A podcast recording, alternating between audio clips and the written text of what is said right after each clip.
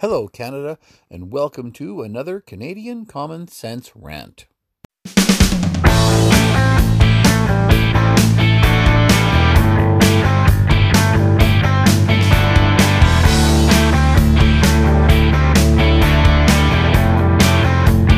is Canadian Common Sense with Lewis and Tony. Hello, Canada. It's Tony here. Today's date is June 10th, 2020. If you've not yet heard our full show from Monday night, I suggest you give it a listen after you've heard my, my rant now, that is. And I'm actually in a bubbling, very good mood today. It was actually it should be a point of personal privilege here. It should be a surprise because I was actually prepared to unleash fire and brimstone in this rant an hour ago, and luckily I saw some great events occur that just made my day. So let's get right into it. Whatever could have made Tony such a happy guy on a Wednesday afternoon? Well, let me tell you. On another point of personal privilege, I got to get my first workout in three months at my gym. I was never so happy to see that place in my life. I had a very good run and it was fantastic. I'm not as horribly out of shape as I thought, so I guess walking through the neighborhood has helped. But of course, there's always more work to do. So happy to be there while I was there, I was watching watching TV, and thankfully, CTV News World was one of the channels on, and I got to see the proceedings from the House of Commons today. And that, my friends, is what has me so bubbly right now. I'm pretty much levitating out of my chair. I'm so happy. There still will be a little bit of fire and brimstone in this rant, but that's going to come at the end. Right now, I'm just so pumped up. What does that? How does that that old chant go? What does democracy look like? This is what democracy looks like. So, in the House of Commons today, the COVID 19 committee got to have their very brief little session to talk about more ways to spend money that Canadians don't have and won't have earned for many decades to come. And Justin Trudeau, probably assuming he was going to have support from somewhere, had already hinted he was going to try to extend the Canadian or Canada Emergency Response Benefit, the CERB, which uh, gives any Canadian who applies for it two thousand dollars a month, and he was going he was hoping to extend that CERB until September. And I'll talk a bit more about the CERB later, but what's most important was that Mr. Trudeau said, "Yep, we want to extend the CERB until September." And the opposition got together and said, denied. And all I could say to myself was, the system worked. The system worked.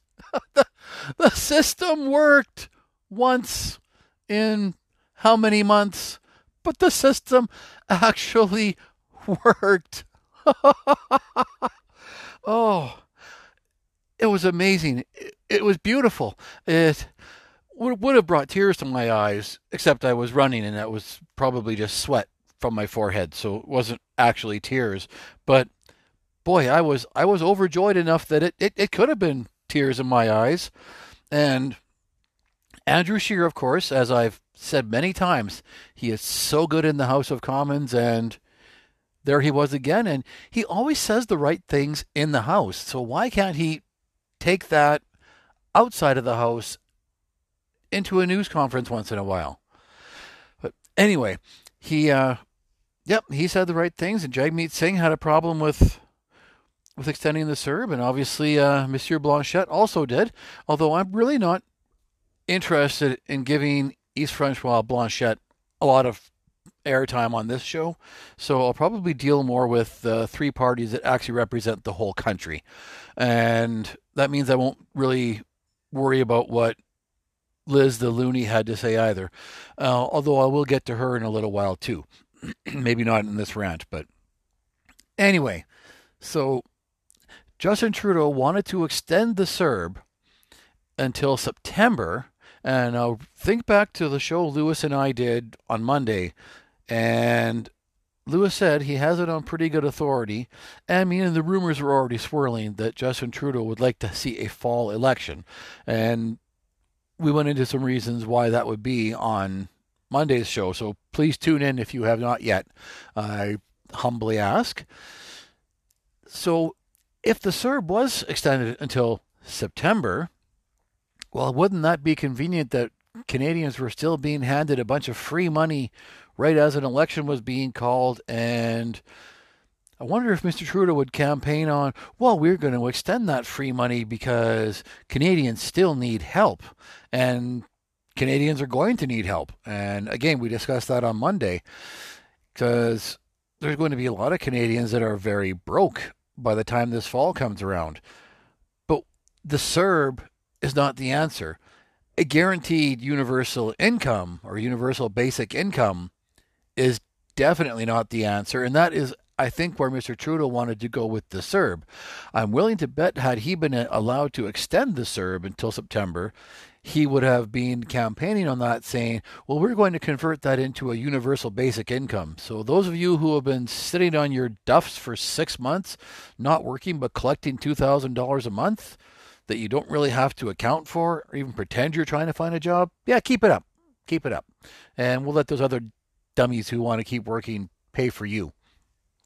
But denied because the opposition said no.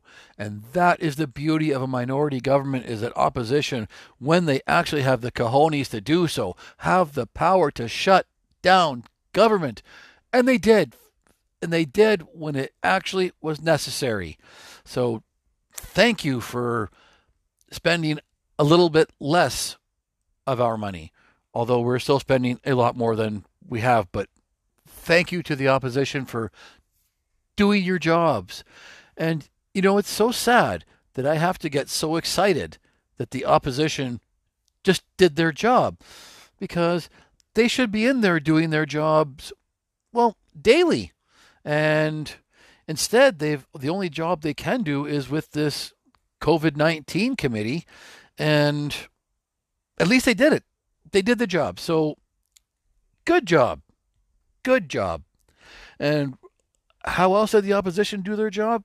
Well, this isn't really something that would cost a lot more money, but Mr. Trudeau also suggested, and I have no idea where this came from, but he suggested it was time to that to threaten people who were fraudulently collecting CERB money, and remember before was it uh, wasn't even a month ago when he was saying that well, we know there's going to be some fraud, but you know we will worry about that later. And we we're it was more important just to get the money to Canadians.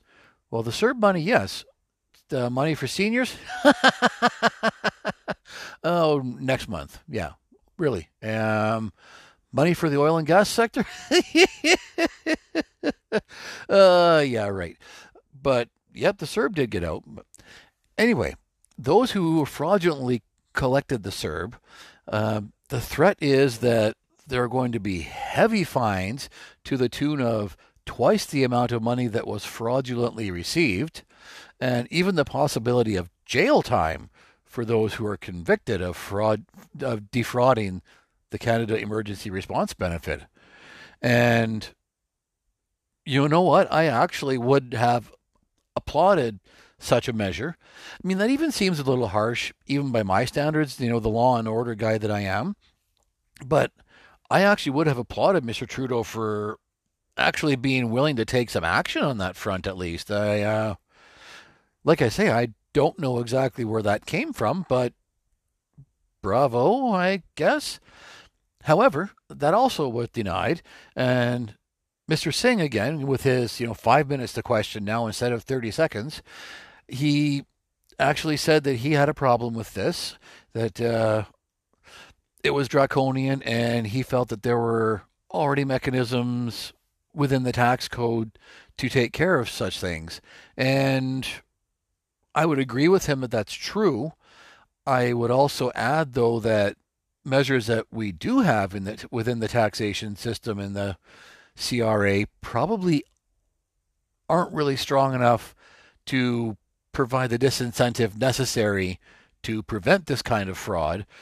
But mean, you know, the wheels of justice in that way will move very slowly. But I suppose those who defrauded the fund will eventually have to pay back that money with interest if they don't pay it back right away. So I I'm okay that that did not go through. I'm okay that I don't necessarily agree with Mr. Singh, but I'm okay that whether it was his leadership or Mr. Scheer's or whoever that put a stop to that, no problem. Good work. All right. So I did say there was going to be some fire and brimstone. Here's my fire and brimstone. Also today, I got a letter from the Royal Canadian Mounted Police. Now, 2 million plus Canadians got this same letter from the Royal Canadian Mounted Police.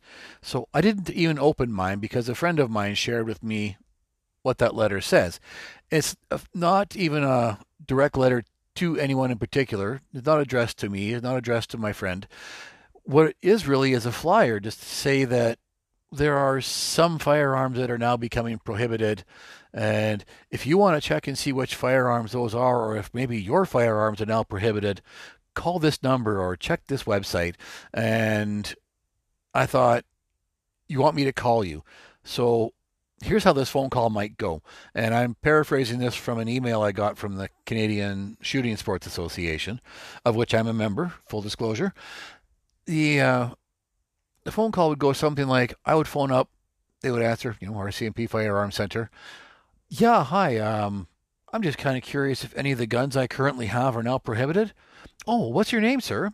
Blah blah blah. Well, what's your personal acquisition, uh, possession and acquisition license number? Blah blah blah. Oh, okay. Well, now, uh, which firearms are, are are you concerned with? Oh, I have firearm X, Y, Z, A, B, and C. Oh, well, um, yes, yes, these ones are certainly on that prohibited list. Is your address still such and such? Why, yes, it is. Great, we'll be right there to take those. And I could see that being the phone call. So, therefore, I did not open this letter, and instead, like many Canadians are doing in protest, I just simply wrote return to sender on the envelope, and I will be sending it back unopened back to the RCMP. If I have firearms that are unregistered, and I'm not saying that I do, it's none of their business. That's why they're not registered. If I have firearms that are registered, then they already know I have them. So there is no need for me to be concerned with a letter that tells me some firearms are now banned, but not which firearms are now banned, prohibited. So Sorry, guys, I'm not making it easy for you. All right. Anyway, Canada, that's all I have for right now. So uh, I'm really happy to be able to share that sunshine with you that our system actually worked. And I just got to say it's it's actually relieving to know that the system worked. Have a great day, Canada.